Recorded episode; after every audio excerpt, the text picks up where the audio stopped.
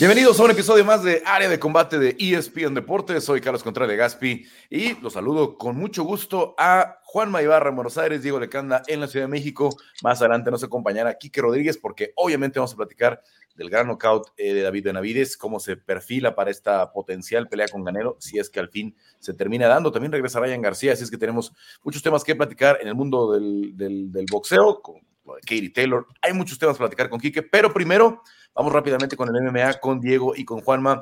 Diego, Juanma, eh, a ver, eh, Jesús El Mudo Pinedo es campeón de PFL de 145 libras. Creo que se veía venir, o al menos los que conocemos al Mudo Pinedo, los que habíamos visto su potencial desde la pelea de Brendan Lohane, cuando no queda el Brendan Lohane, parecía que esta podía ser la temporada en la que había otro campeón latino. No, no había habido un campeón latino de PFL desde 2019, cuando Emiliano Sordi ganó en las 205 libras y sonríe Juanma de recordar a, aquel triunfo de, Emiliano. Y ahora, ahora se perfila eh, una potencial pelea con Pitbull, con Pitbull, eh, con Patricio Freire en este evento que harían de campeones contra campeones. A mí me dice Pinedo que quiere descansar hasta abril, no creo que le den tanto tiempo porque tendría que ser en febrero marzo más tardar para que pueda participar en el próximo torneo, para que los campeones puedan participar en el próximo torneo. Pero ¿cómo vieron ustedes a, Pinedo? Histórico obviamente para Perú, su primer campeón mundial en una liga de esta naturaleza. ¿Qué tal chicos? Un paso adelante, Carlos Diego para Latinoamérica con un nuevo campeón, Jesús Pinedo que impulsa una región, eh, uno de los países más potentes en MMA en la, región, como es Perú, sin contar Brasil, ¿no? que es un, parece es un continente aparte en este deporte. Perú está muy adelante y en estos eventos, eh, chicos, es, lo, es cuando sale a flote la cantidad de rodaje que tienen los profesionales peruanos desde que se inician en este deporte, con promociones todos los fines de, semana. Se me viene a, la mente la perrera, para esto estamos hace mucho en el deporte, pero los chicos de Perú cuando entran al profesionalismo ya vienen con 15, 20 peleas en el circuito amateur lo cual les da muchísimo rodaje, muchísima experiencia, afila muchísimo los instintos para los chicos cuando entran ya al sistema regional, a, lo que es las promociones nacionales y regionales, como Inca, como Fusion Fighting Championship, que dicho sea de paso, ayer jueves tuvo una nueva función aquí en Buenos Aires. Eh, cuestión, un nuevo campeón para, para, Latinoamérica, un peleador que tuvo un paso fugaz por UFC. Yo lo estuve en su debut, que fue en UFC Argentina en noviembre de 2018, contra Devin Powell, en el cual ganó y se llevó una ovación del, pueblo del público argentino. Después tuvo una pelea un poco deslucida contra John McDessie, era todavía muy nuevito en, el profesionalismo. Fueron las dos peleas que tuvo en UFC. John McDessie que tiene como 20 peleas en UFC, ¿eh? también hay que tomarlo en cuenta, ¿no? Un veterano. Sí, sí, sí. Que, a esa altura, cuando pelearon en 2019, ya tenía como 20 peleas en UFC. Sí, fue en las tarjetas, tampoco es que lo finalizó una nueva revancha, todo el, equipo, un gran triunfo para, el coach Iván Ibérico. Carlos ha estado mucho en Perú, conoce bien de cerca ese, equipo con la participación de, Claudio Puelles, más todos los chicos que se están sumando a UFC y que van a debutar en 2024, como Luis Pajuelo, como Kevin Borjas que debutó hace poquito. Así que un paso adelante en la región, chicos. Diego, ¿cómo viste a, a Jesús? ¿Cómo viste esta victoria, obviamente, para el Perú? Sorprendente, porque además creo que sigue con esta racha de, finalizaciones que, hace que cada vez se, se solidifique más su, al menos eh, en mi opinión, o sea, yo, yo creo que, va a ganar la unificación de cinturones. Creo que el, tamaño para la división es, muy bueno, eh, la velocidad, eh, el poder, todo toda su fisicalidad se traduce muy bien para la división. Entonces lo veo, lo veo con, mucho potencial de, hacer un legado largo y, creo que el cielo es el límite para él ahorita, sobre todo mientras siga con, este tipo de, peleas, de finalizaciones, de, ser tan contundente. Y además tiene 27 años, entonces la verdad es que no ha llegado ni siquiera a su prime. Va, va a poder hacer una, un legado muy, muy pesado con, todos los nombres que hay en PFL y en Bellator. Y, si después se le abren las puertas en otro lado y es lo que él quiere, puede irse a donde quiera. La verdad que sí, es una... Em, eh, eh, entiendo para mucha gente que fuera sorpresa. Buen punto el que toma este eh, Juanma, ¿no? Los que hemos venido siguiendo el MMA latino, hemos visto pues la calidad al menos que tienen los peruanos que han llegado a las grandes ligas, ¿no? Lo vimos con Enrique Barzola, que por temas, eh, digamos, extra, eh, no sé cómo mencionarlo, la pandemia no le ayudó a, Barzola, ¿no? Estaba expirando su contrato en UFC, eh, no, podía viajar de Perú a, los Estados Unidos en ese momento, le ofrecían pelea, no, no tuvo que rechazar un par y, lo termina liberando. Llega a Bellator, le ha bien en Bellator, ¿no? Vamos a ver qué pasa ahora con el nuevo formato de Bellator en el próximo año. Em, el caso de, Claudio Puelles, que es, corrígeme por ahí, Juanma, si tienes un dato diferente, pero es el único peleador viniendo de Latinoamérica que ha ganado cinco peleas en peso ligero. Es el único. El peso no llegó. Porque está por ahí Daniel Selhuber, que tiene dos, Rafa García, que tiene cuatro victorias, eh, que, creo que, creo que es el que está más cerca. Este, pero en peso ligero. Los argentinos ninguno. Los argentinos no están ni cerca. Esteban y Francisco Y, Fran también tiene una victoria, ¿no? Digo, claro, Esteban y, Fran tienen mucha, mucho terreno por recorrer, son muy jóvenes, tienen, recién firmaron, ¿no? O probablemente pudieran llegar a ganar cinco peleas también, como Selhuber, ¿no? Selhuber, estoy seguro que va a ganar más de cinco peleas en UFC, ¿no? Tiene, tiene el potencial para, para tener una carrera larga en UFC, Dani, pero eh, normalmente los peruanos han llegado ya con bastante calidad, ¿no? Este, siempre tuvieron algún tipo de representación. Tony de Sousa, que es peruano, pero nace en, eh, pero se desarrolla como atleta, digamos, en Los Ángeles, ¿no? El Cholitsu, ¿cómo era? ¿Cómo le decían? El Cholojitsu, Cholitsu, creo que le decía eh, a su estilo. El, de, el, de, Tony de Sousa, eh, obviamente Valentina Shevchenko, que durante un buen tiempo representó al Perú, viviendo en Perú y, y entrenando allá, pero sabemos que es nacido en Kirguistán, ¿no? Eh, Kenny Florian, ¿no? Sus dos papás son peruanos, ¿no? Este, a mí me sorprendió el que lo vi en una entrevista con Dani Segura, que habla muy bien español, ¿no? Eh, yo tenía mis dudas, pero habla bastante bien español. Eh, Kenny Florian, ahora comentarista, por cierto, de PFL.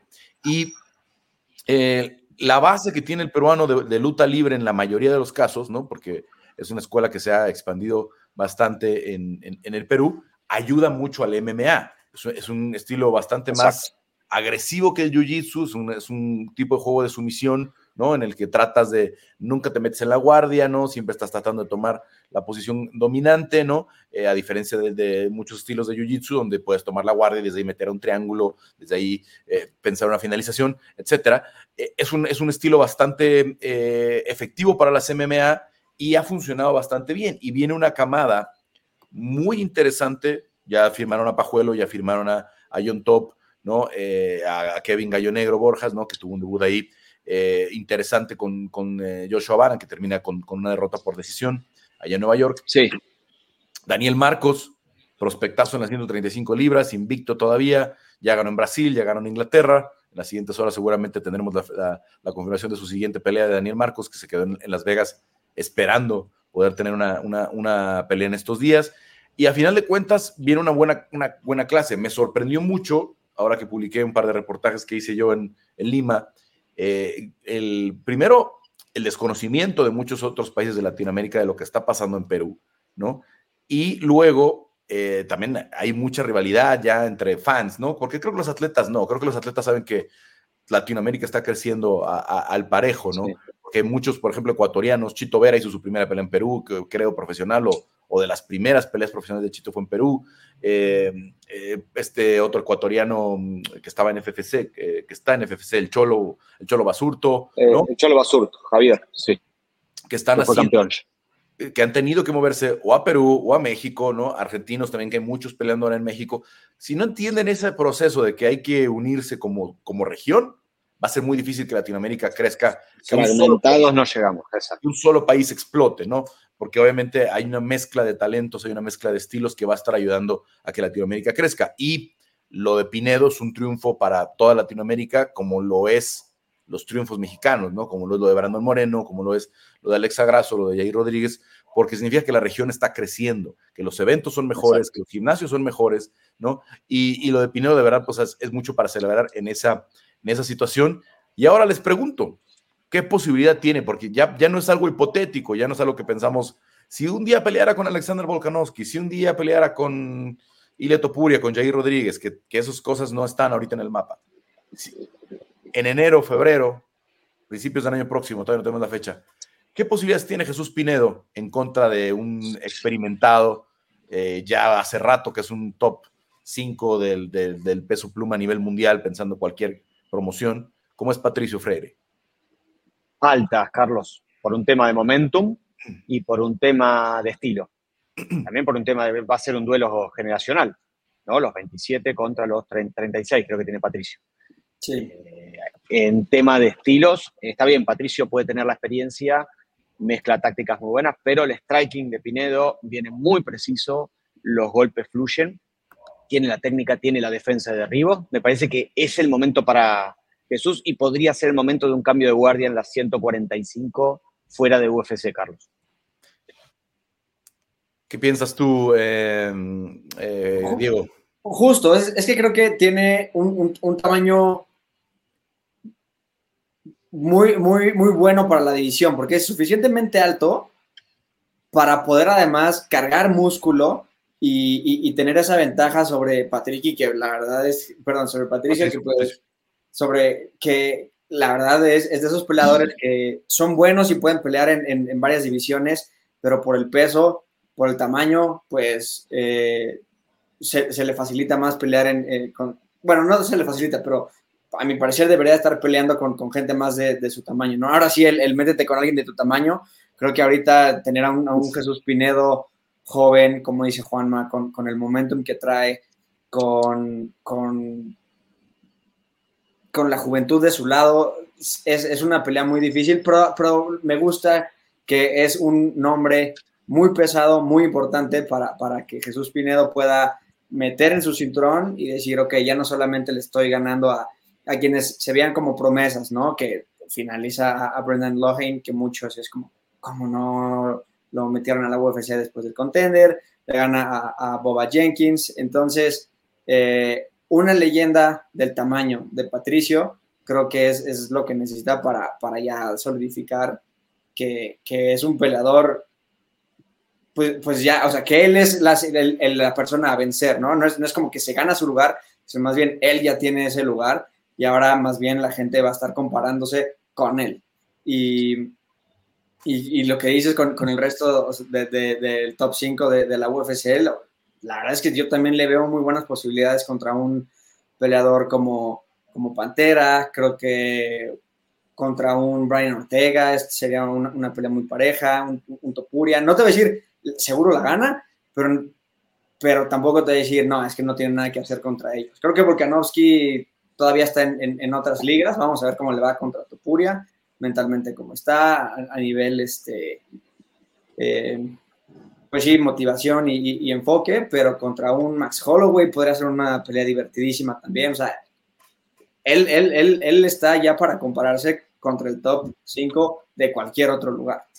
Si hablamos de tamaño, Pinedo, cuando lo ves como 145, pues es un de dimensiones, es como Dan Hooker cuando era 145, en estatura, en, la corpulencia, ¿no? En el tamaño de la espalda, del, alcance de los brazos, ¿no? Tal vez eh, eh, Jair, por ejemplo, a lo mejor de estatura es similar a Jair Rodríguez, pero, pero Jair es un, poquito más delgado, ¿no? No, no, tan, no tan amplio de, de espalda, sobre todo. Jesús se ve inmenso en las 145 libras Em, y, Pitbull viene de bajar a 135, peleó con Sergio Pettis por el título de 135, ¿no? Cosa que debería eh, pues marcar la diferencia que va a ser, ¿no? Ya lo vimos en el primer careo, y es la más concreta ya de las peleas de probable, de las probables peleas de campeonato que se van a hacer entre PFL y, y, y Bellator, ¿no? Hay algunas divisiones, ya lo platicábamos, como la de Johnny Evelyn en 185, que no tiene campeón en PFL, eh, la de 135, que no tiene campeón en PFL, pero ese show al menos creo que nos va a dar cinco peleas muy buenas.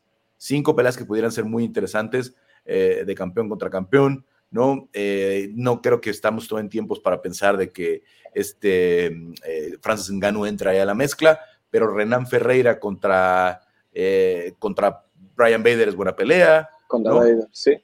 Este, hay ahora, desafortunadamente les quitaron a una estrella ahí en el, en el, en el peso, en, el peso eh, welter, ¿no?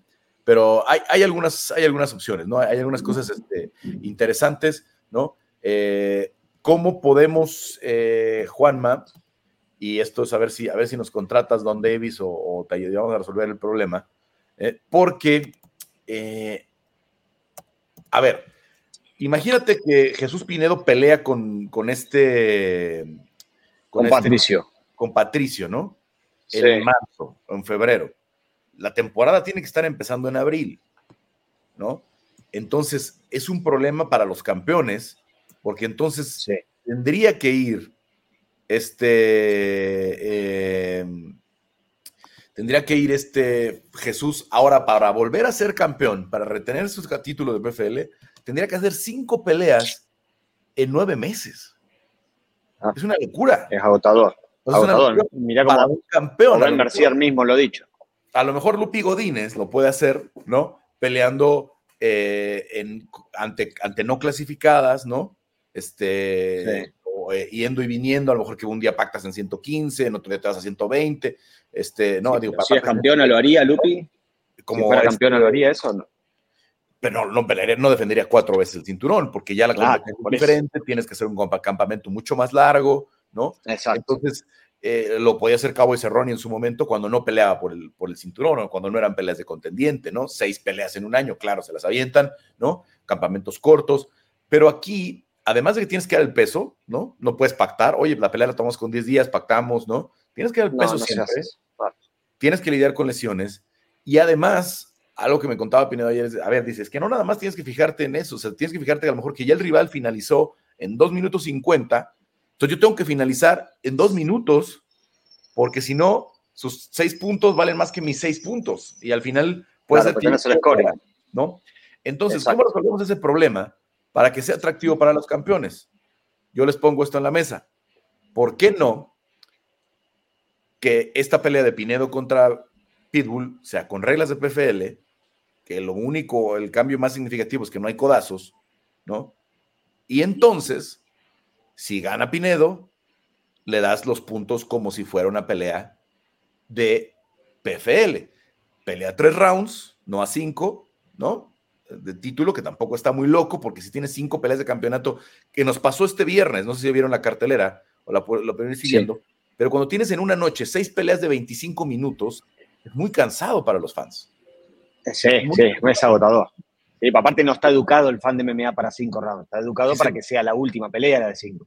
Y si te escapan de pronto Ah, tres sí. de esas peleas, cuatro se van a decisión, ya se te hizo Sí. una velada larguísima, Sí. ¿no?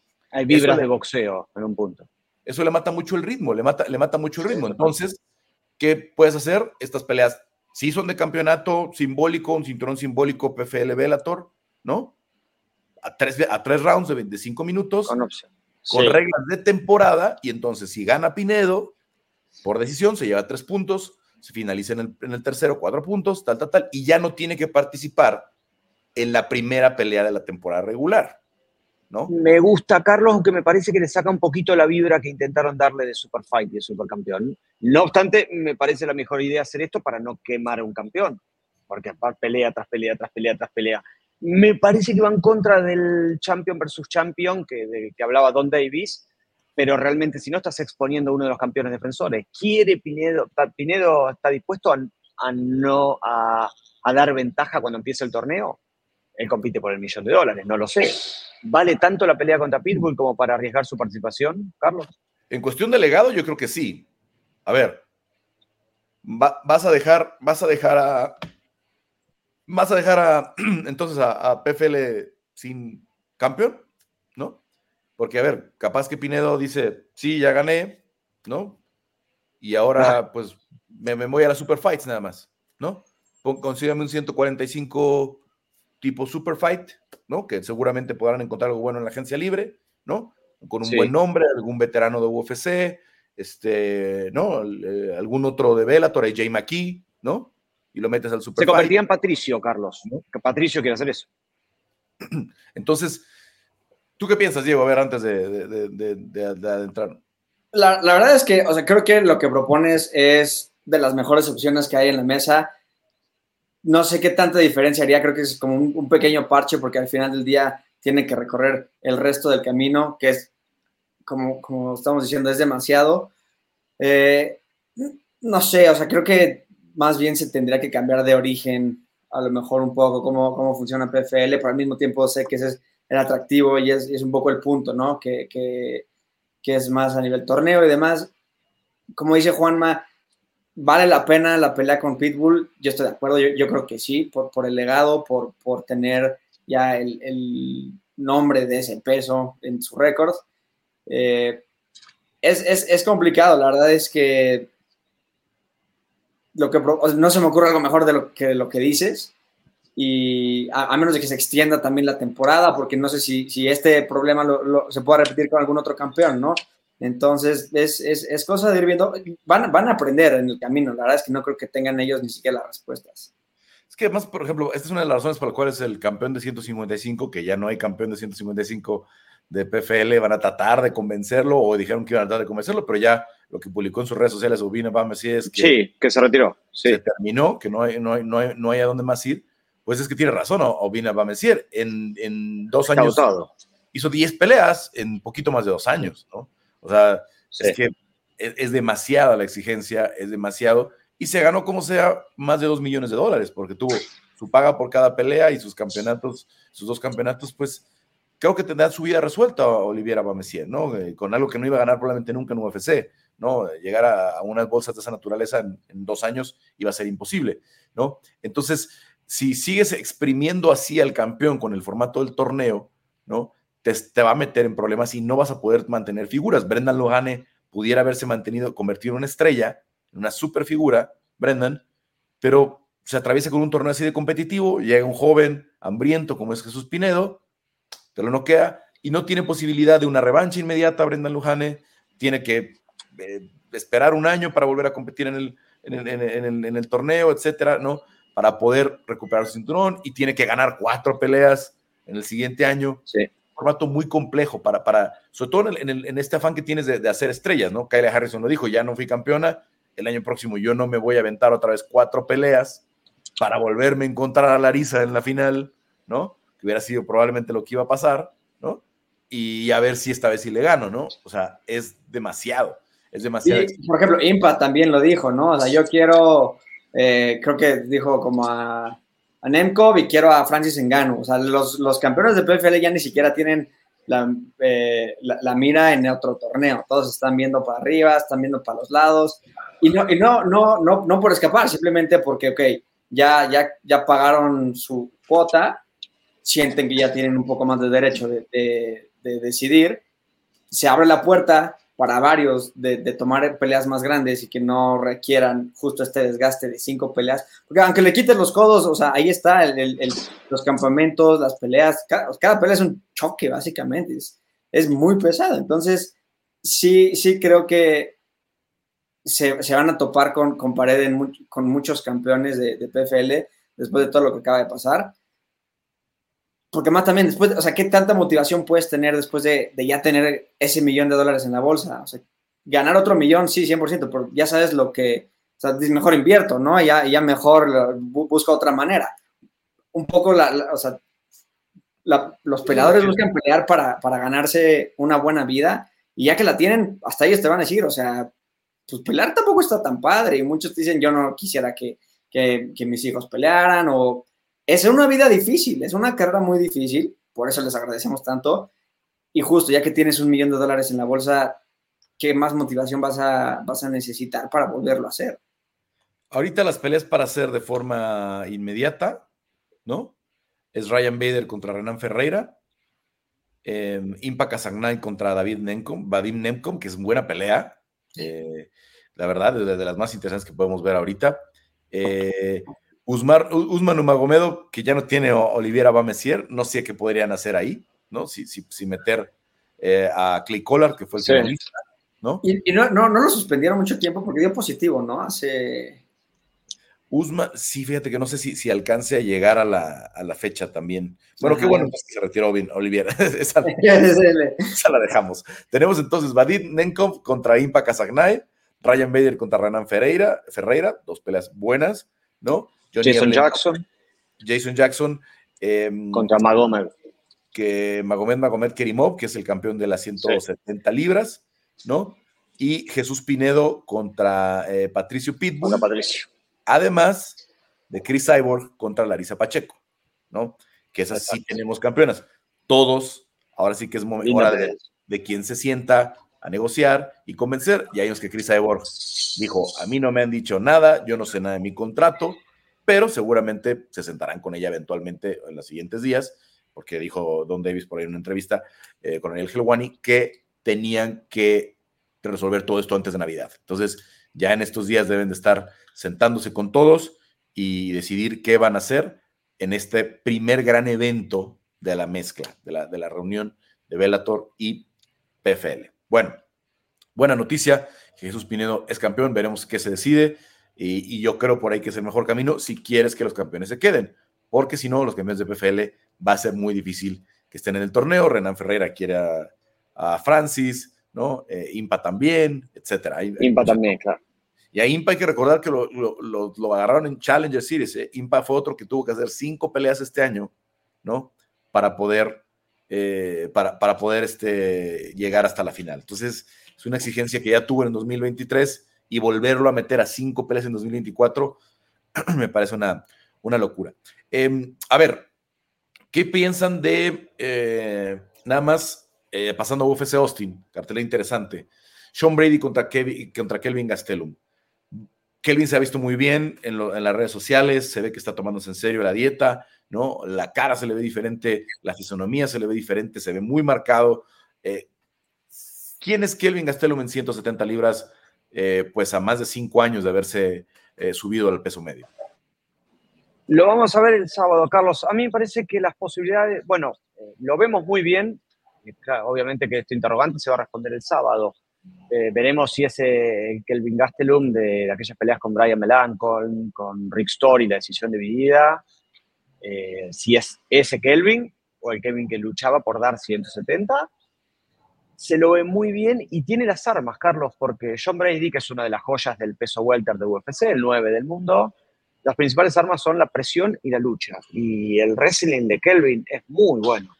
Es una de las principales armas si logra adueñarse del centro del octágono, como hizo Belal Muhammad en Abu Dhabi, en la única pelea que perdió John Brady, John Brady, emperador de largo recorrido por circuito regional, campeón de Cage Fury, si logra, logra tomar el centro y neutralizar la presión de John, creo que tiene muchas herramientas para hacer valer el striking, teniendo en cuenta la defensa de derribos que tiene el ganador del top 17. Así que es una buena oportunidad y me parece que tiene muchísimo más para ganar Kelvin que lo que tiene John, Carlos, y que un triunfo acá lo dispararía al top 10 o al menos al ranking de peso welter con posibilidades de escalar rápido una división que se está moviendo mucho en el top. Así que está todo dado. Eh, tenemos que ver cómo llega el sábado, todo ese tema, que nosotros no estamos al tanto hasta que lo vemos. Pero en los papeles y en la previa, me parece que hay muchísimo para ganar para, para Kelvin. Bueno, para John es la posibilidad de volver al triunfo, pero para Kelvin es la posibilidad de ponerse incluso como top 8 del mundo.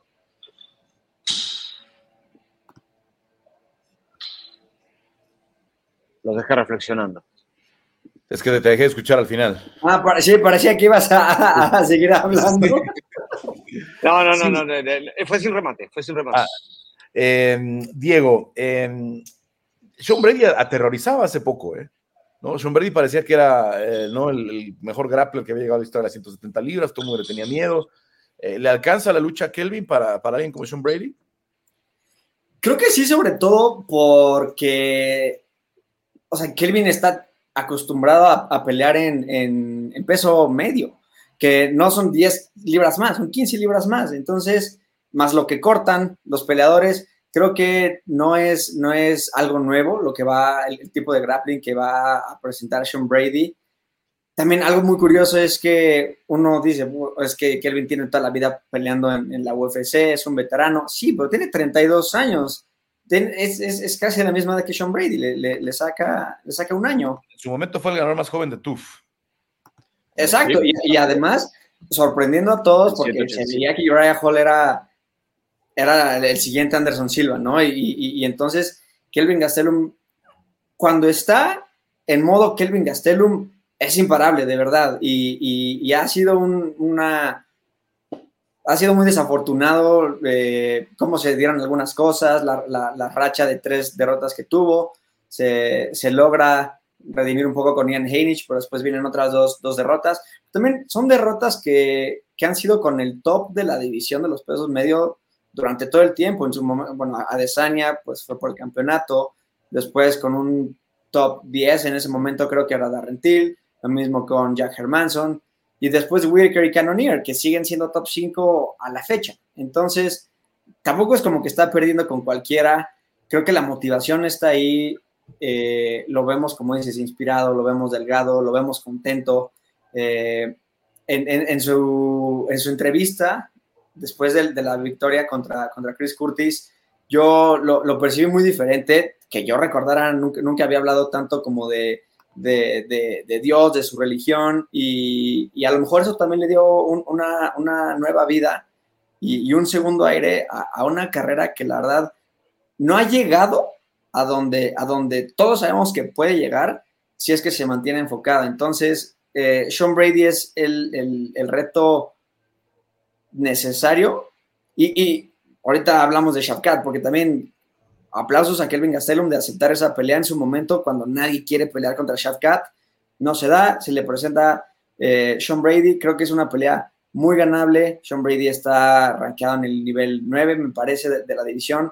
Entonces entraría a, un lugar muy bueno para, para empezar a, postularse, perdón, y en, y en, dos, tres buenas peleas llegar al top de la división y empezar a, pelear también por el cinturón. Entonces, creo que si Kelvin está enfocado, si Kelvin eh, hizo bien su campamento, si, si, si, da peso, que parece que sí lo va a dar, eh, creo que va a ser una noche larga para, para Sean Brady, porque más Sean Brady eh, va a tener que ganarle una decisión a, Kelvin y simplemente el, boxeo de, de, Kelvin, su defensa de lucha, la misma lucha de Kelvin, va a ser demasiado para, para Sean Brady. Sí, una. Eh, y la mano izquierda de Kelvin, ¿no? Que ese, como ese, ese boxeo, la mano izquierda que pudo tirar a estos 185 gigantescos como Adesanya, como Whiteman, como Bisping, o sea, a todos los, los conectó con esa mano izquierda. A Yacaré, ¿no? Con esa mano izquierda todos les a hacer mucho daño, ¿no? Entonces, Kelvin en 170, con una buena dieta, con una buen buena preparación física, puede ser otra vez contendiente al título. No hay que olvidar que estuvo a una pelea de pelear por el título, aquella vez que cae con Tyron Woodley, ¿no? Que si hubiera ganado esa, sin duda, hubiera sido el siguiente retador, ¿no? Woodley eventualmente terminó siendo el campeón, ¿no? De las, de las 170 libras. Eh, entonces, y, fue, además, Kelvin eh, contendiente en 185, ¿no? Peleó por el título interino incluso y, y, lo dejaron plantado cuando iba a pelear por el título absoluto con, con Rob Whittaker, ¿no? Ese día que Whittaker se, se lesiona eh, extrañamente el mismo día de la pelea, ¿no? Entonces no, no está muy loco decir que Kelvin en dos, tres peleas pudiera ser retador en 170, dependiendo cómo se vea. Se quedan las ganas de esa pelea con Shavkat Ragmanov, porque hoy Shavkat parece el terror de las 170 libras para el futuro.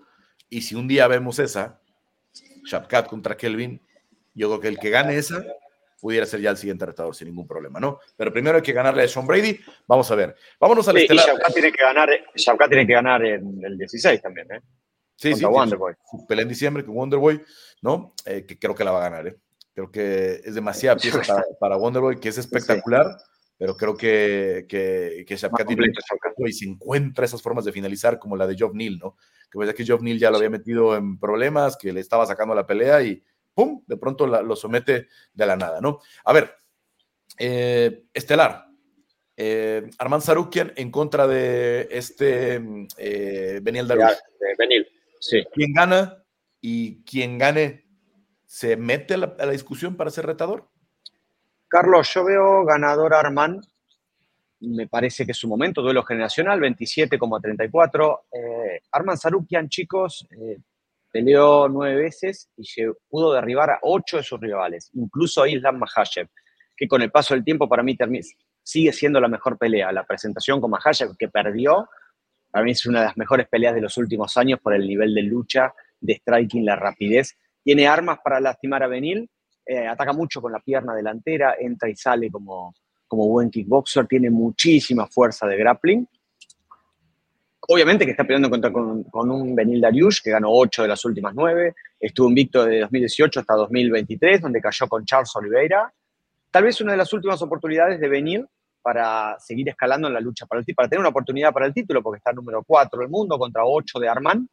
Y Armán, en esta situación, Carlos me hace acordar, el Carlos Diego me hace acordar a Amir Albasi en la previa a su pelea con Kai France, que había menos peleas, ¿no? Pero había ganado, pero no, no le había ganado a un top todavía. Porque Armand, si bien tuvo una racha de victorias, estaban Tiago Moisés, eh, Cristo Giagos, Joel, faltaba como un peleador top top. Me parece que si le gana a Benil, ya entra en la discusión por una eliminatoria de título, algo como lo que pasó con Amir Albasi, que podría estar peleando, todo a entender que pelearía con Brandon. Eh, me parece que una situación eh, parecida podría ser la de Armand Sarukian, podría entrar en una especie de pelea con Justin Gaethje o Dustin Poirier, o directamente a la escena de campeonato por ser una cara nueva. Me parece que hay muchísimo para ganar para Sarukian. El base con Brandon es prácticamente un hecho, nada más, eh, obviamente se está tratando de definir, sabemos hace semanas que están buscando venir a México, ¿no? Pero son esos los nombres. Cuanto vayan cayendo las, las piezas, ¿no? La, la, se irán anunciando, ¿no? Pero obviamente lo primero es que se consolide la visita a México y a partir de ahí ya pudieran eh, ir armando las peleas que están en planes, que sabemos muchas de ellas cuáles son. Em, a ver, eh, Diego, entonces la gran prueba de Armand, dice este eh, Juanma, que le pudiera dar ya esa credibilidad para pelear por el cinturón. ¿Tú lo ves así? Eh, la verdad es que, ¿sabes qué? Yo no, yo, yo creo lo opuesto. Y de hecho, hasta me sorprende que venir Darius en las apuestas es el, es el underdog por mucho. Sea, a lo mejor sí por la edad, porque viene de derrota, de una derrota contra Oliveira, lo quieren hacer el underdog, ok, pero, pero, pero sí es una diferencia muy grande. La verdad es que no veo un, una brecha tan amplia entre ambos peleadores. Creo que son muy completos en ambos. De hecho, yo diría que el striking de, de es un, poquito mejor todavía. Vamos a ver un, vamos a ver intercambios de pie, vamos a ver eh, intercambios de grappling abajo, cambios de posiciones muy rápido. Eh, Benel Darius tampoco tiene miedo de, irse al juego de, las patadas, como, como dice Juanma, que, eh, que, Sarukian es, es bueno pateando a las piernas. Darius lo hace también. Y, no olvidemos que, que, Darius tiene poder noqueador. De hecho, si no mal recuerdo, este meme famosísimo del equipo de comentaristas de ah, cuando noquea a Dracar Close, ¿no? En, este cambio de, ritmo que, que estaba cerca de noquearlo y, y, Darius le contesta y, tenemos esta reacción de, Joe Rogan y demás. Eh, pone, pone espectáculos muy buenos. La verdad es que creo que le falta un poco de, de, respeto a, su nombre por parte de, los fans. yo creo que es la personalidad que tiene, que ha tenido momentos importantes en frente del micrófono en donde le dicen contra quién quieres y simplemente dice, nada, que me pongan, yo, yo, yo quiero pelear. Y, creo que hasta hay maneras de decir esas cosas, ¿no? Eh, y, y, a lo mejor le ha faltado esa parte de, de, showmanship, que también lo ha frenado un poco para la misma UFC, pero sí creo que, no, no, no, no creo que el ganador de esta pelea sea el siguiente retador, pero sí lo pondría en una pelea de, de eliminatoria de contendiente con un Justin Gage, por ejemplo. Creo que algo así es lo que necesitamos. Gage sé que ahorita no tiene pelea, a lo mejor se hace la pelea de, de Poirier para 300, es, lo que... A, Gaethje le van a poner una defensa del, del BMF, ¿no? Mientras no... Si, si, el plan sigue siendo Oliveira para Islam, eh, que Islam hasta que pues no pase Ramadán no lo vamos a ver. Pues, pues qué mejor que el ganador de esta pelea, creo yo. Si se quieren hacer la, la, la, la tercera con Dustin Poirier, por mí está muy bien. aunque, me, aunque me da miedo porque creo que la ganaría Justin y yo soy fan de Dustin, pero, pero creo que eh, si quieren hacer defensa de, de BMF, qué, qué mejor que, que, un nuevo contendiente, alguien que se está haciendo un, un, nombre en, la división. Eh, Sarukian, Sarukian no le pide nada a nadie tampoco, pero, pero creo que está un poquito verde todavía en su juego y vamos a ver ¿Qué, tanto ha crecido de, su última pelea para acá que, no tiene tanto? ¿qué, ¿Cuándo fue la última pelea de, de Sarukian? Eh, fue, fue contra Joaquín Silva. Ajá, fue hace tres meses. Cinco meses. La verdad es que eh, creo que sí hay, hay, pasos grandes que tiene que, dar y no sé si, si ya esté listo, porque igual tiene 27 años nada más, es, es muy bueno pero todavía hay cosas que puedo mejorar y, aquí la, la, experiencia de, como dicen en inglés, salt and pepper de, de Benel Darius, que tiene salpimentado el, el pelo con, con, esa experiencia y esta motivación de, haber perdido contra Olivera y estar a un paso del cinturón, creo que creo que va a ser una noche larga para, los dos, pero sí creo que Beneil va, va, a sacar la decisión. Bueno, yo te digo una mejor. Max Holloway. Max Holloway para el BMF, ¿no? Porque además si tienes a Max Para Holloway, 300, ¿no se está hablando de eso? No, no, y yo creo que lo ideal sería. No, no, Polier es 300, UFC 300 Polier, dijo. y, no quiso, porque Max, Max Holloway tuiteó y, Justin Edge dijo, como, no, no me interesa porque me cae bien. Seguramente si le llegan al precio, a lo mejor lo hace, pero no es, no es una pelea que ya haya sido muy vocal. Contaron su versión de la historia, pues son, eh, son medio compas, alguna vez en Colorado eh, tuvo algunos gestos buenos este Gaethje, pero no han sido compañeros, no es, o sea, no, no estamos hablando de un caso así como eh, Ian Gary y Luke, ¿no? Que han compartido horas y horas de gimnasio, ¿no? Este, estamos hablando de, dos tipos que se caen bien, pero que pues, se saben que se dedican a esto y que un día tendrán que enfrentarse, ¿no? Como Ortega y Rodríguez, ¿no? En, en su momento, ¿no? Que dijeron, nosotros no queremos pelear a menos que hay algo muy relevante de por medio ¿no? Una oportunidad de titular, una oportunidad, o, el mismo cinturón, ¿no? Y lo ideal sería poner esa pelea en febrero para tener a Holloway listo por cualquier cosa, ¿no? Se nos cae termino, se nos cae Topuria, lo ponemos por cuarta vez con Holloway y como sea, para el BMF va a haber una baraja siempre interesante de opciones. Ahí está Benoit Saint-Denis levantando la mano, también pongo a Benoit Saint-Denis en la misma cartelera de febrero, diciendo, a ver, Benoit, te voy a poner una pelea buena, pero si hay algún movimiento así radical, tú vas a ser el retador del, del BMF, o este, el propio Sarukian si gana, ¿no? Decir, a ver, vente, da el peso, te pongo ahí de suplente para el, para el BMF, ¿no? Y algo así interesante que puedas cuadrar para no arriesgar la pelea de 145 liras, porque hay que tomar en cuenta que viene un, de un knockout relevante, Volkanovski, que médicamente están haciendo todos los protocolos, pero cualquier cosa pudiera pasar, cualquier cosa puede pasar y no quieres que se caiga un pago por evento, una situación así, que han tenido eventualidades que resolver con 10 días y mejor tener ya todo acomodado, decir, a ver, ya, si, si pasa esto, ya tengo las piezas listas y a ver, Volkanovski, eh, Holloway. Ya volvió al sparring, Carlos. Dice que está todo bien, de momento. Y Topuria Holloway, y Topuria Holloway también es una super pelea, ¿no? También es una pelea muy grande que va a vender muchísimo, ¿no? Y creo, creo que más lucidora, ¿no? Porque los dos tienen muy buen boxeo, porque a, a, al Topuria le va a costar mucho trabajo meterse en la bolsa de, de, de, Holloway, ¿no? Y va a estar teniendo que tragar ese volumen para poder llegar y meter los golpes al cuerpo que mete Ilia, ¿no? O incluso buscar los derribos sería una pelea mucho más vistosa, tal vez, que, la de, lo que va a ser la de Volkanovski, que va a ser mucho más estratégica. Pero bueno, eh, a ver, ya nada más este, para finalizar, eh, terminamos, eh, se nos quedan Hooker, Jalen Turner. ¿Qué gana Jalen Turner si le gana a Bobby Green?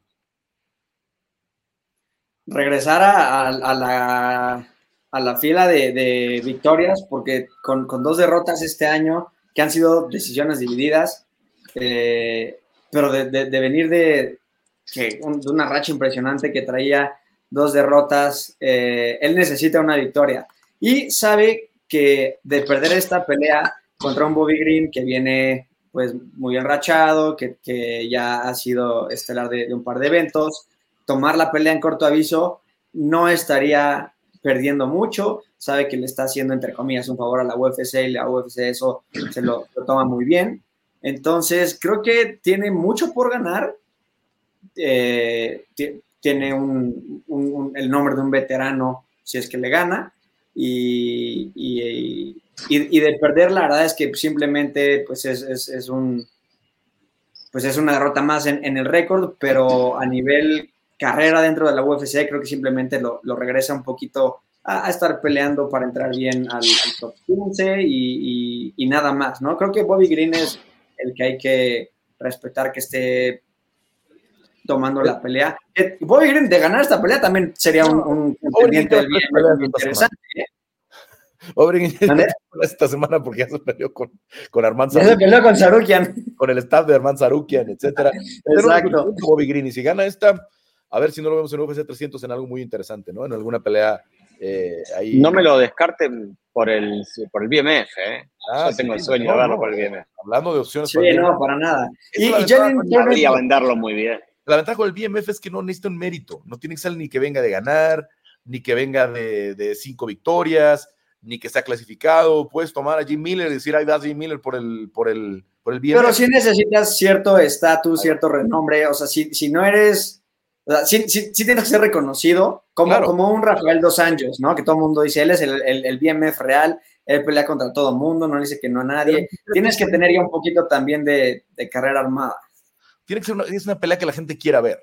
¿no? Que la gente diga. Sí, que de, de estoy de acuerdo, pero no sé si tiene todavía ese. O sea, creo que el Star Power le falta un poquito. Sí, bueno, eh, la cartera interesante abre con Verónica Macedo en contra de Jemelin Hort. Eh, que por cierto hizo el campamento en México con Lupi Godínez, ¿no?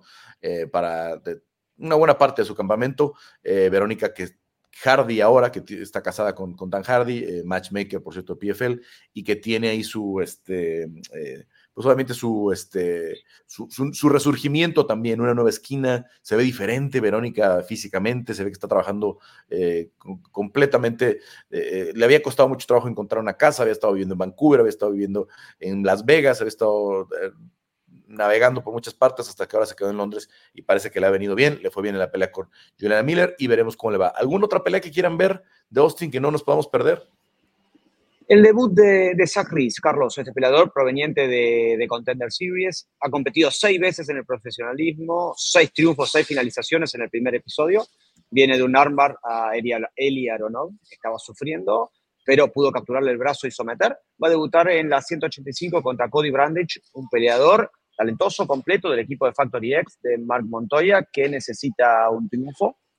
Viene de ganar por, por descalificación en su anterior pelea pero va a ser un buen test y es un debut para seguir. Va a haber otro debut, que es el de la rival de Verónica, Jamie Lee Hort, campeona de, Battlefield y de LFA. Otra peleadora talentosa, pero eh, con el marcador voy a marcar el nombre de Zack, uno de los principales representantes del peso medio estadounidense fuera de UFC, que se va a estrenar en Texas. Y los eventos de Texas no hay que perdérselos nunca porque están todos bárbaros.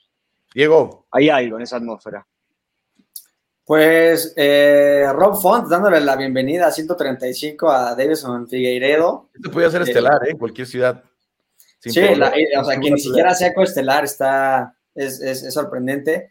Eh, digo, viene de perder contra Cody Sanhagen, pero antes de esa fue un, un knockout espectacular contra Adrián Llanes. Entonces, eh, Davison Figueiredo, yo creo que también buscando reinventarse en la 135, ya dejando atrás toda su rivalidad con Brandon Moreno, su, legado en 125 como campeón y, viendo qué tan lejos puede llegar, porque la verdad es que ya tampoco está eh, tan joven en una división en donde sí es importante ser, ser joven, ser rápido.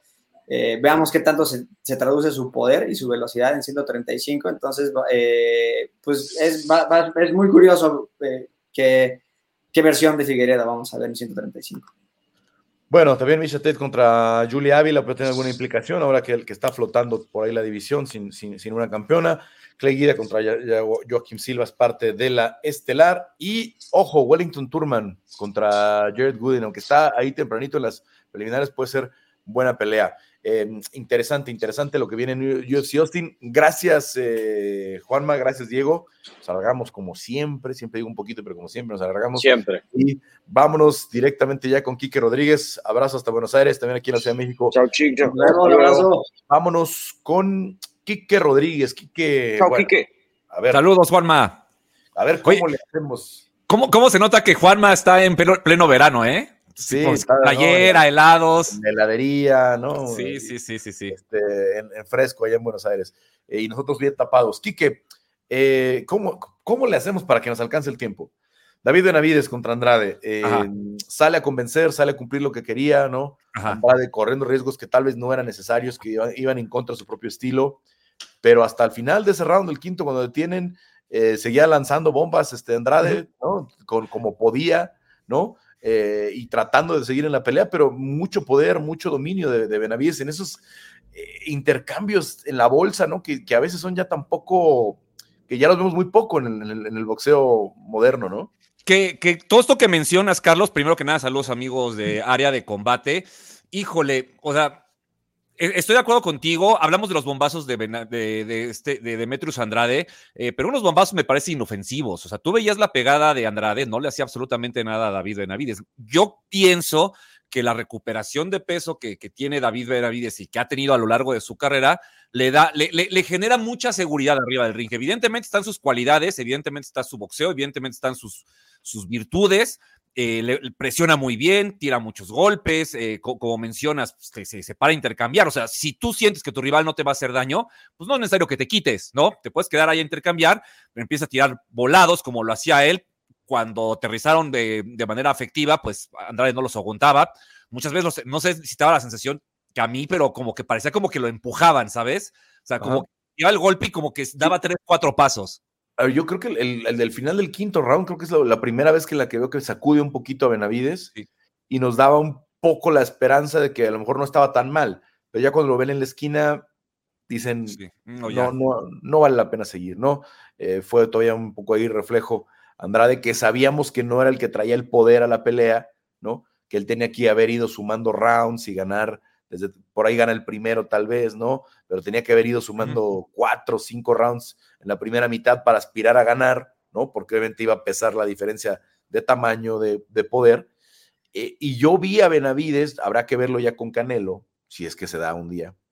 Algún día. se concreta, este, pero lo vi más grande que Vivol, ¿no? Lo vi más grande enorme. que Plant, ¿no? Eh, digo, tal vez, no sé si la estatura comande con Plant, pero eh, a la hora de, digamos, de las dimensiones ya de pegada, de, fortaleza, se veía muy grande eh, David Benavides el, ah, el, sábado. Yo creo que había mucha diferencia eh, en, el peso entre ambos boxeadores y esto para, para mí fue muy claro cuando Andrade intentó pegar. O sea, una cosa es que Andrade quizás no tenga la pegada más sólida del boxeo y que no sea reconocido por eso, pero una cosa es eso y otra cosa es de verdad ver, ver, que le tiraba los golpes a uno de esos costales que hay en los gimnasios, Carlos, los que usan los del UFC, todos enormes para dar patadas y que se cuelgan y eso y que pesan, ¿qué será?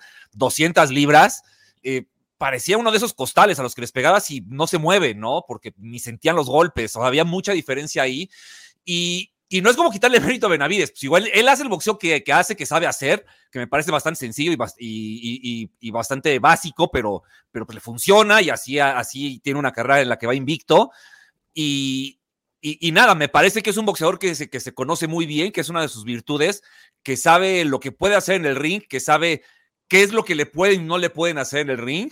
Y, de ahí, pues, pues de esa inteligencia que él tiene, pues saca, saca las pelas y las saca muy bien se vio bien, sí, me parece que también tuvo mucho que ver la elección del rival. Eh, yo estaba pensando, Carlos, no sé qué pienses tú, hay por ahí un peleador canadiense, eh, Christian Mbili, es un roble, es un tipo, tú lo ves, es un, eh, es, puro músculo, pura fortaleza, a, ese, a él también le han pegado y no lo mueven.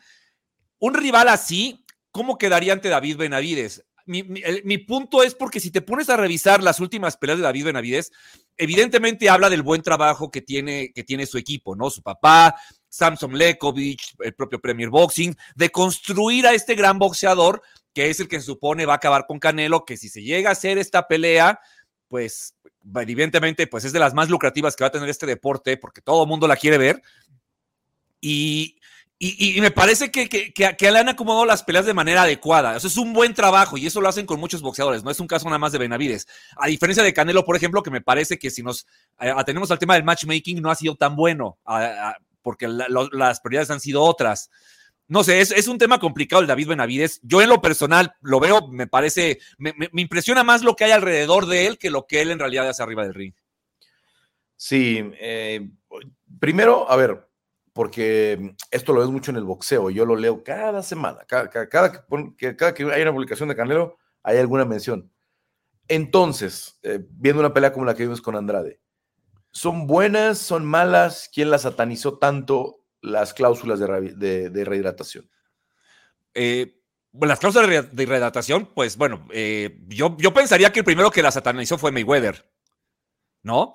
Y ya de ahí pues podemos hablar de que Canelo le siguió, siguió la escuela y es de lo que más se habla respecto a Canelo. Ahora, ¿están bien o están mal?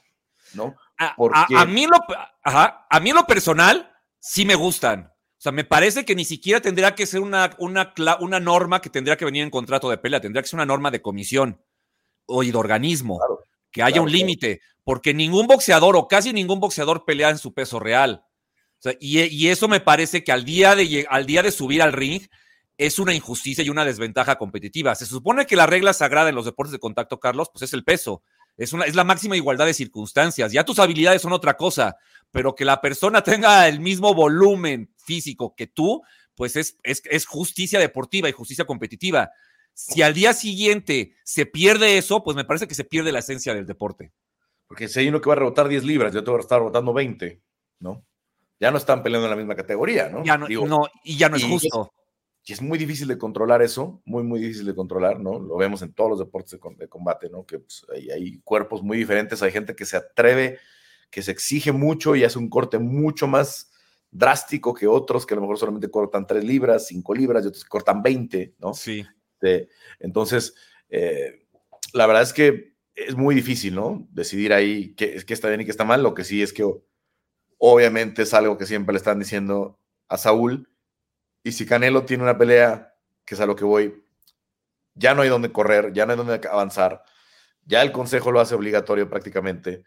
Eh, vamos a ver Canelo contra Benavides la siguiente. Y luego además, cómo pudiera darse esta situación, porque va a ser algo que va a venir en el contrato y va a ser complicado de, definir. el rebote de David Benavides a la hora de la pelea.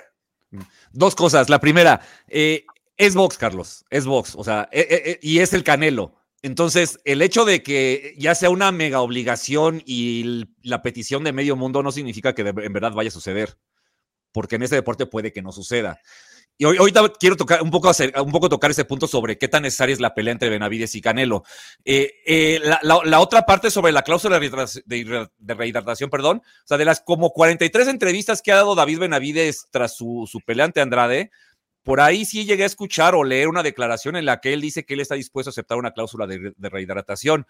Que, es, ah, que siéndote muy honesto, si yo fuera Canero, por supuesto que la pongo, porque, ok, si, si Benavides pues tiene esa ventaja, pues yo no se la voy a dar. ¿Por qué se la daría, no?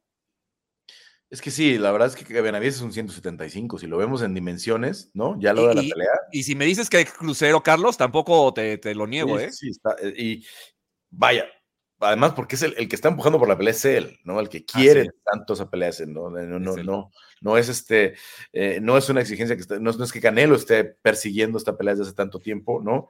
Pero pues el campeón es el que, el que tiene el, cinturón, el que digo, el campeón, el que tiene el cinturón ahora es Canelo, el campeón, y a final de cuentas es una, mm, eh, yo creo que es una parte que para que haya igualdad, porque lo vimos con, con, con este Andrade, ¿no? Lo vimos a lo mejor con la pelea de Valdés con, con este. Con el vaquero Navarrete. También por ahí alguien me, un, un, amigo me decía, ¿no? O sea, a, él le pareció que Crawford llegó mucho más pesado que Spence, por ejemplo. También. Sí, es que no podemos saber realmente, las, las, comisiones sí los pesan ese día, ¿no? Pero no siempre se hacen públicas esas, esas, esas cifras, ¿no? No, no siempre se hacen públicas las, las rehidrataciones eh, a menos que haya una cláusula específica en la que, en la que diga que no pueden pasar de tanto rebote, ¿no? En fin, en fin, em, ¿la vemos en mayo, Benavides Canelo? Yo creo que, yo creo que no. Yo creo que no. O sea, si se llega a dar, que yo en lo personal sigo dudando que se dé, sería en septiembre. Porque ves que también se habla mucho del tema de que Canelo pelearía con Jaime Munguía, otro que también rebota bien.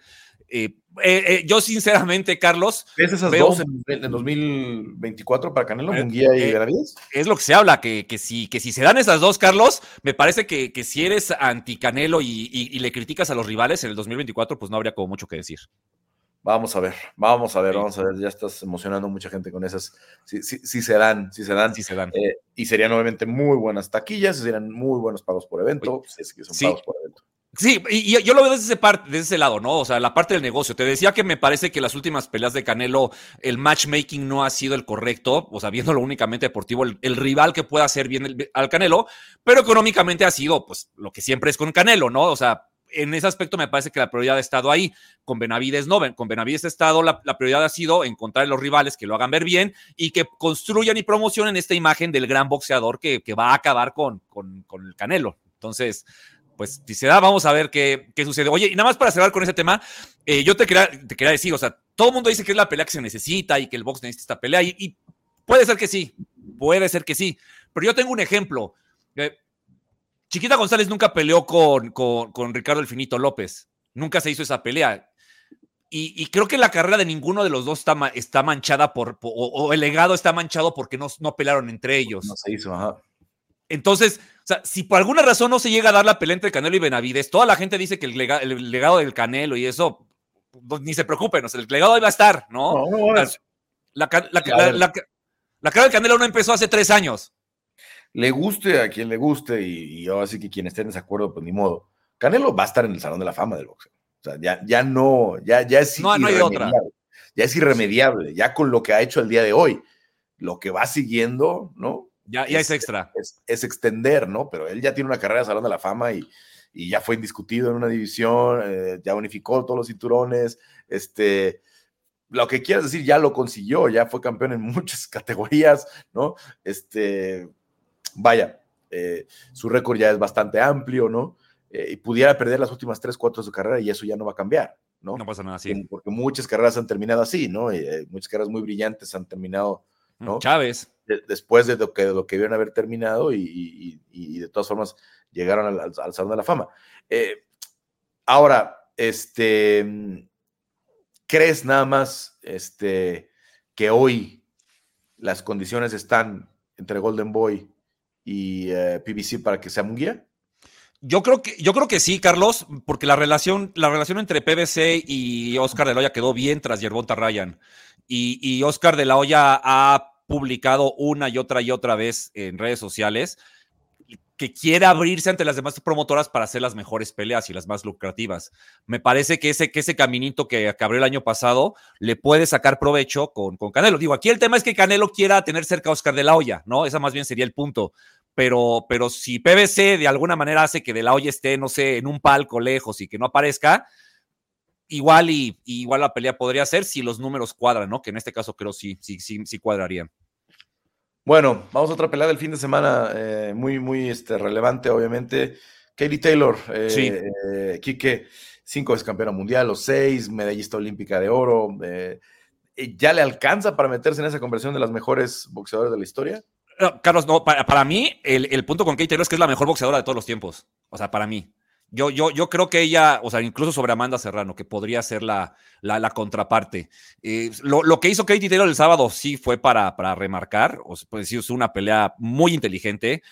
Yo tenía, yo sinceramente pensé que Chantel Cameron era favorita, pero bueno, Katie Taylor demostró que es una boxeadora que a sus 37 años sigue, sigue estando vigente, todavía puede, tiene mucho más que ofrecer en, en el ring y que si bien perdió la primera pelea ante Cameron, pues en esta, pues cambió el plan eh, se plantó, se fajó, usó muy bien su mano derecha, tiraba cuatro o cinco golpes eh, y se quitaba. Chantel Cameron nunca le encontró la distancia, boxeó hacia atrás. Hizo, hizo una pelea muy inteligente, muy redonda, técnicamente muy pulcra.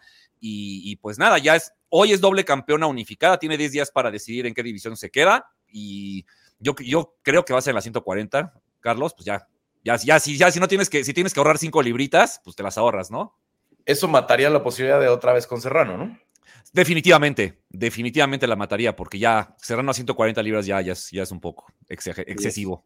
Ya, es demasiado y Amanda, pues obviamente, este, pues se quedó con esa espina, ¿no? De la, de la decisión dividida, ¿no?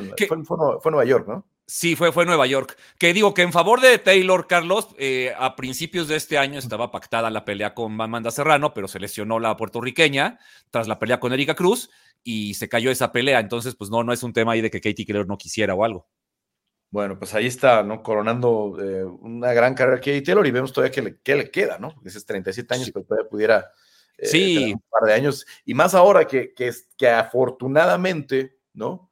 Este, a diferencia de algunas otras pioneras, ¿no? La propia Holly Holm, ¿no? Que, que a lo mejor si, si, hubiera vivido en esta etapa no, no, hubiera ido al MMA, ¿no? En la que sí, claro. Estas grandes bolsas del, del boxeo, ¿no? Este, y en el que teníamos todas estas, este, en las que son estelares, las mujeres, en el que llenan arenas, en el que llenan estadios, ¿no? Para, para carteleras eh, femeniles, ¿no? Eh, y afortunadamente Kerry Taylor y Amanda Serrano sí les toca esta, esta etapa, ¿no? De, y son protagonistas de, esta, de, este florecer del boxeo femenil. Sí, la verdad es que sí, o sea, ellas, e, e, ellas son las protagonistas y me parece que son como, una de las precursoras de que hoy el boxeo femenil pues tenga más peleas estelares, se paguen mejores bolsas y, pues esté viviendo un muy buen momento, ¿no? Y, incluso, pues ayer se presentó la pelea para enero de entre Natasha Jonas y, y Micaela Mayer, que también me parece que es una pelea muy buena. Y, a pesar de que son, perdón, en 147 libras, eh, ya ves que a las mujeres el tema de subir y bajar de peso, pues parece que es un poquito más flexible. Eh, en este caso, a mí me parece que, que, cualquiera de las dos, tanto Jonas como, como Micaela Mayer, eh, podrían pelear con, en 140 con, con Katie Taylor sin ningún problema. Digo, Jonas ya peleó con ella en 135, pero, pero Micaela Mayer que no, y que, de, y que de la 130 ya está subiendo a 147, pues podría, podría dar esa, podría dar, podría regresarse un par de kilitos para, para pelear con Taylor. Y sería una peleotota.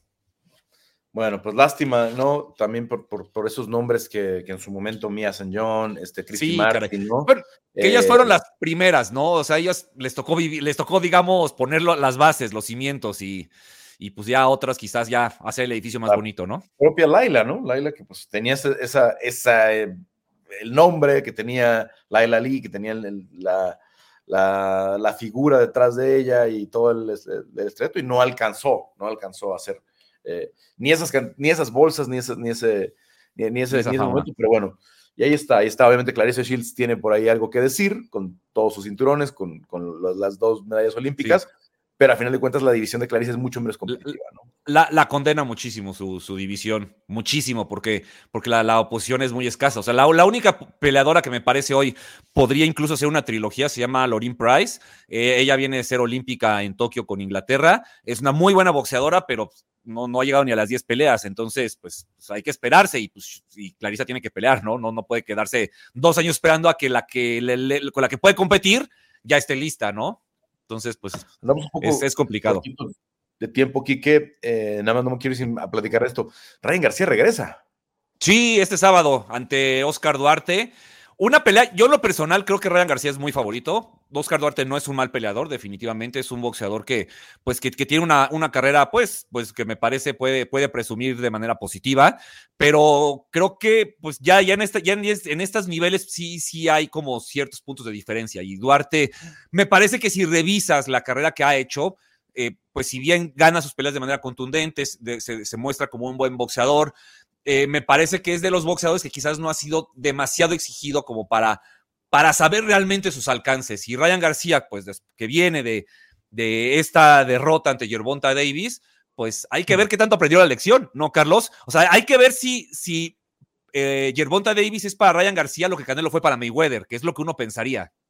Hay que empezar otra vez la escalerita desde, desde abajo, sí, pero, creciendo creo que sí muy deslucido este regreso, ¿no? Para, para Ryan García con muy poco ruido, ¿no? A diferencia de lo que había sido, pues, pues los últimos cinco o seis combates de su carrera, ¿no?